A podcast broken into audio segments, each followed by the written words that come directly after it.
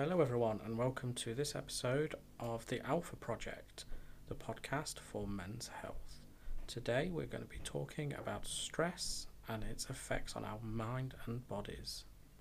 Now, in today's fast paced world, stress has become this ever present companion for many of us. And it's no secret that stress can take its toll on our physical and mental well being. But if you've ever wondered how it affects our bodies on a physiological level? One crucial system involved in our stress response, the autonomic nervous system, also known as the ANS. In this episode, we're going to be exploring the fascinating relationship between stress and the autonomic nervous system and understand how this interaction influences our overall health. So, to start with, let's have a brief overview of the autonomic nervous system because this is a very complex subject and I don't want to put you all to sleep. So, the autonomic nervous system, it's mainly our, our entire nervous system and it is responsible for regulating all the involuntary bodily functions such as heart rate, blood pressure, digestion, breathing, and it does consist of two branches. You have the sympathetic branch and the parasympathetic branch, which work in tandem to create a balance or homeostasis in the body. This system is active 24 7 you cannot simply will yourself to stop breathing or stop digesting. It's always there.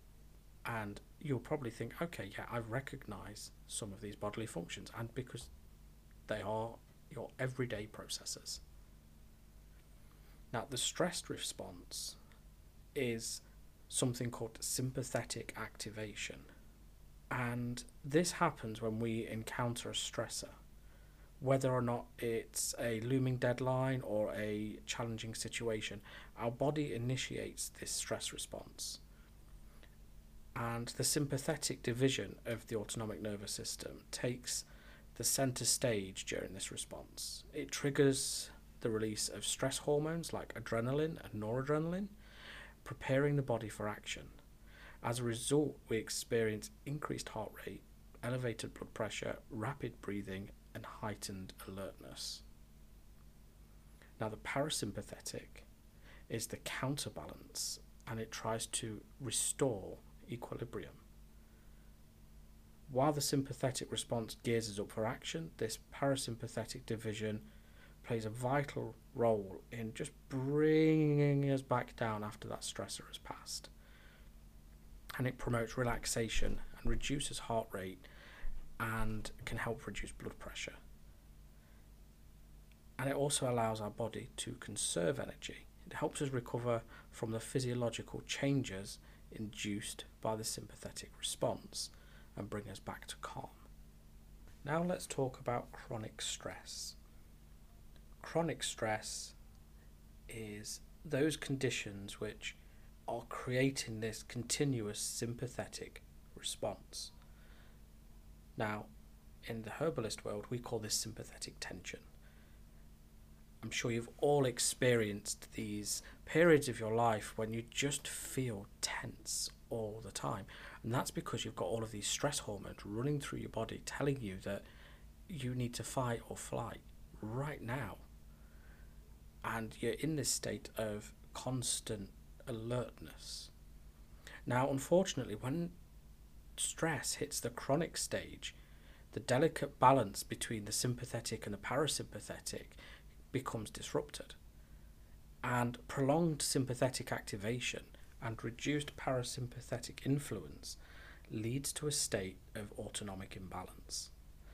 This imbalance is often referred to as allostatic load, and it can contribute to numerous health problems such as hypertension, cardiovascular disease, digestive disorders, and weakened immune systems. These are just to name a few. Those of you with chronic fatigue, fibromyalgia, again, you've probably got a high allostatic load because you're in a constant state of pain, which causes stress responses. Pain is something that we're going to touch on in another episode, but it's vitally important that you understand the stress behind that as well because this is a podcast about men's health, let's do a deep dive into how the allostatic load can affect men's health both mentally and physically. So, the increased allostatic load and the cumulative wear and tear on men's bodies and this continuous trying to adapt to stresses causes some major physiological changes that can affect your overall health. And while stress is a natural part of life, chronic or excessive stress without adequate recovery time, it, that's not normal. And the Western lifestyle, that doesn't allow us to stop and recover long enough to reduce this allostatic load. So, we're going to look at cardiovascular health to start with, and we're just going to do a brief overview of these. I don't want to put you to sleep. And when we look at cardiovascular health, this prolonged exposure to hormones such as cortisol and adrenaline, that actually increases our blood pressure, our heart rate, and also inflammation. And over time, this chronic activation stress uh, can contribute to high risk of developing hypertension, atherosclerosis, and heart disease. So, in layman's terms, you've got high blood pressure, you've got plaque buildup in the arteries, and heart disease. We all know and we all fear. Look after your hearts, guys. Okay, now let's look at the mental health side. And it's also a big part of the problem with society that we don't talk about men's mental health enough. And stress is often the biggest contributing factor to that. And chronic stress causes a disruption um, between the neurotransmitters. And this impacts mood regulation and increases the risk of conditions like anxiety and depression. And additionally, this constant demand and pressures of daily life leads to emotional exhaustion, burnout, and reduced resilience to future stresses. So, what this is going to do is if you keep getting stressed day after day after day, each time you get stressed, your resilience will lessen slightly each time to the point you're going to get to the end where you just can't function anymore. And that's why self care really important if you work in a high impact environment or your home life isn't exactly easy. We're going to move on to those at different dates, but today, try and look at your self care, even if it's just 10 minutes. Okay, now we're going to move on and talk about our metabolic rate. Now, metabolic rate is the way in which we process everything in our body. So that's your food, your oxygen, everything like that. We metabolize things. And most of this is done by particular organs, but in this case, we're going to be talking about the liver. Now, having this increased allostatic load can impact your metabolic rate, and you can develop metabolic syndromes such as type 2 diabetes. And this is because chronic stress can disrupt glucose regulation and impair insulin sensitivity. And it also promotes unhealthy eating habits, uh, which contribute to weight gain, uh, abdominal obesity, and elevated blood sugar levels. So, if you do find yourself binge eating, you find yourself gaining weight, and you find yourself constantly feeling tired and having slumps throughout the day, get your blood glucose levels checked and just be safe type 2 diabetes, yes, it's a horrendous disease, but it's something that is manageable. So don't be scared, get yourself checked. Now let's talk about immune system. Now the immune system over the last few years we've probably heard so much about it. It's been been bombarded with all this data through the news and through media outlets. So we're not going to touch too much on how it works. But chronic stress suppresses immune response, making men more susceptible to infections and slower recovery times. And additionally, the chronic inflammation associated with the allostatic load can contribute to the development of autoimmune conditions and increased vulnerability to diseases.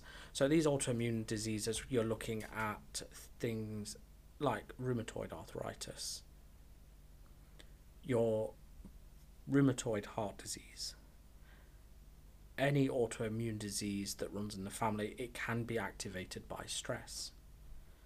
And conditions such as chronic fatigue syndrome and fibromyalgia, there are huge links between stress and chronic stress and the onset of those conditions. So if you do feel like you're run down all the time and you've got this kind of low grade fever, you're feeling warm and you're just not feeling right, maybe you need to look at the stress levels in your life and see how you can adapt your situation to longevity. Now let's talk about the big one that no men want to talk about, but men really should start talking about. And that's why this podcast has been born we are going to be talking about the conditions that get hushed and whispered, and there's no need for it, and there's no need for shame attached to them. So, increased allostatic load can affect your sexual health and your reproductive health. Chronic stress leads to hormone imbalances, reduces your libido, and can cause erectile dysfunction. And it can also affect sperm quality as well because if you think about it, if you're stressed, your your load isn't just going to be kind of harder to produce, but it's also going to be of less substance. And the same goes for erectile dysfunction. How many of you have found that when you're stressed, that maintaining an erection is just almost impossible? You lose interest really fast. That's because your body's in flight and flight response. You can't ask your body to do two things at the same time. So, by putting yourself in both a state of arousal and a state of kind of panic at the same time, one of them is going to lose out. And unfortunately, our need for survival overtakes our need for sexual pleasure. So, when I say to you there is no shame in erectile dysfunction, there really isn't if you are suffering with erectile dysfunction right now, feel free to pop along to my website, martineddy.com, see if there's any of my services that fit with you, or pop to your local healthcare provider, see if they've got any services that you prefer, and try and work through this together. If you do have erectile dysfunction, it is nothing to be ashamed of, but just know that taking drugs such as sildenafil whilst yes, they do help you maintain an erection, they can also increase your stress levels as well. They're single use, so you have you take a tablet, it has an effect. Then you have to take another tablet in future to have the same effect. What I do with people is I work at the root cause, and this can take a little while. It's not like the tablet where you can just take it and it happens. This is something that we're going to have to work on together for several months for you to get into that prime shape again. If you are interested in that, pop along to my website, martineddy.com, and have a look at some of the programs and some of the treatments on offer there. If you don't feel that we're going to be a fit, pop to your local healthcare provider and they'll be able to advise you as well. So let's talk now about reducing this allostatic load. Now, it's a difficult process and it doesn't happen overnight, especially if you've been suffering with chronic stress for a period of years. You're going to be having to do this slowly and with consistency to have the same results. If you think about it, if you've been stressed for, say, two to three years, you're probably going to have to do two to three months just to get started in reducing that and continue it on for two to three years. It's not a quick fix, but I can guarantee you will feel better and healthier for it. So, to start with, we're going to talk about things such as regular exercise. Now, regular exercise doesn't mean that you have to hit the gym for an hour every day and pump iron. If that is what you're into, that is absolutely amazing. Just be aware that also causes stress response in itself. So when I say regular exercise, what I mean is you go out and you go for a walk, you go for a run, um, you do some yoga, you do Pilates, you do anything that gets your blood pumping and your heart rate going. And you do that consistently, say three times a week. Just 30 minutes, three times a week, and you will feel the benefits of that. If you want to do that 30 minutes every day, that's fine. If you find that brings you peace, you do that. But just don't overdo it. Next, we're going to talk about meditation. Now, meditation is something that I've practiced for many, many years now since I was a teenager, and I think it is one of the crucial parts to me being able to stay grounded most of the time. And meditation isn't some mystical tool, it's actually something everybody can do at any point of the day. It doesn't necessarily have to be hours and hours sat on the top of a mountain chanting something. It can be simply if you take the bus, you can sit there and you could just take a few moments whilst just staring out the window of quiet contemplation. That is meditation. If you're putting the kettle on to make a brew, during those two minutes the kettle is boiling, you can sit there and have a couple of minutes of just pure mindfulness where you just focus on the breath, allowing yourself to just relax for those two minutes, not demanding anything of your mind and body. And that's all it takes is just starting those two minutes each day, just building it up. And before you know it, you'll be able to sit there for five minutes and then 10 minutes. And then you can sit there and meditate for as long as you need to there is no right or wrong way to start meditating. There are incorrect meditations, so I will suggest you stay away from the more esoteric meditations that are available on YouTube. Just find a simple mindfulness meditation. I particularly like the Calm app. I'm not affiliated with them, just put that out there, but their app is actually quite good. There are some free meditations on there as well to get you going. If you are interested in meditation, just drop me an email martin at healthharmony.org.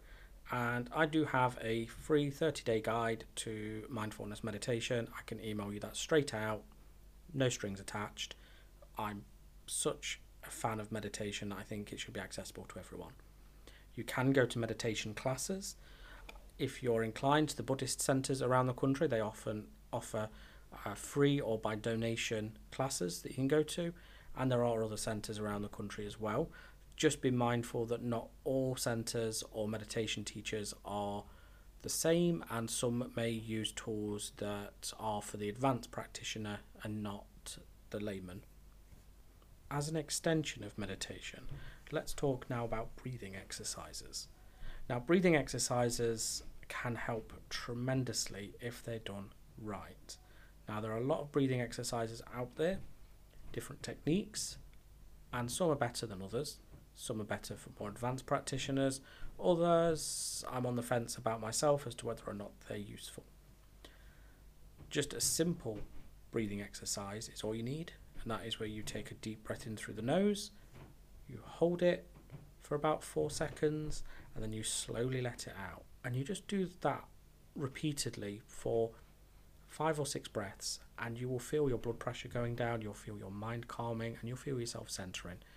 And doing that during a stressful situation can actually be the difference between the stress being instant and the stress being chronic throughout the rest of that day. So, embrace the breathing exercises. Now, let's talk about something else that I find quite important and I'm, I'm a little bit passionate about this, and that is called the self care routine. Now, you may have heard this phrase several times before, but the self care routine is usually connected to uh, women's health because women's health have seen how really vastly important it is for women to have a self care routine, and the same goes for men as well. Now, there are things that women do that you may not want to do as part of your self care routine, and there are things they do that you may want to. So if the idea of sitting there having a bath and a facial is something that you really want to do and connect with, go for it. that's how you relax, you can go for it. If self care for you means sitting there reading a book for half an hour, go for it. Self care isn't about doing a specific task that's prescribed to you, it's about doing tasks or doing activities that promote your own well being and sense of peace. One of these things is to set boundaries. Now, boundaries are quite important and they're very difficult to maintain sometimes.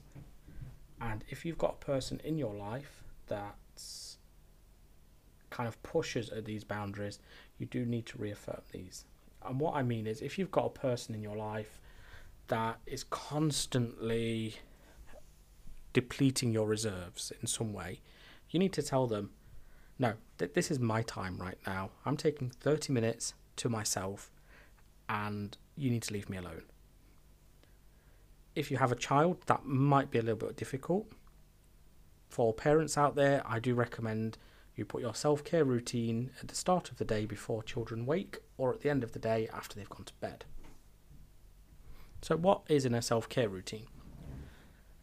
Now, a self care routine can incorporate a lot of the things we've spoken about today. So, it could include meditation, it could include yoga, it could include light exercise. If you're doing your self care routine before you go to bed, stay away from the heavy exercise, it gets too many hormones going and you won't sleep.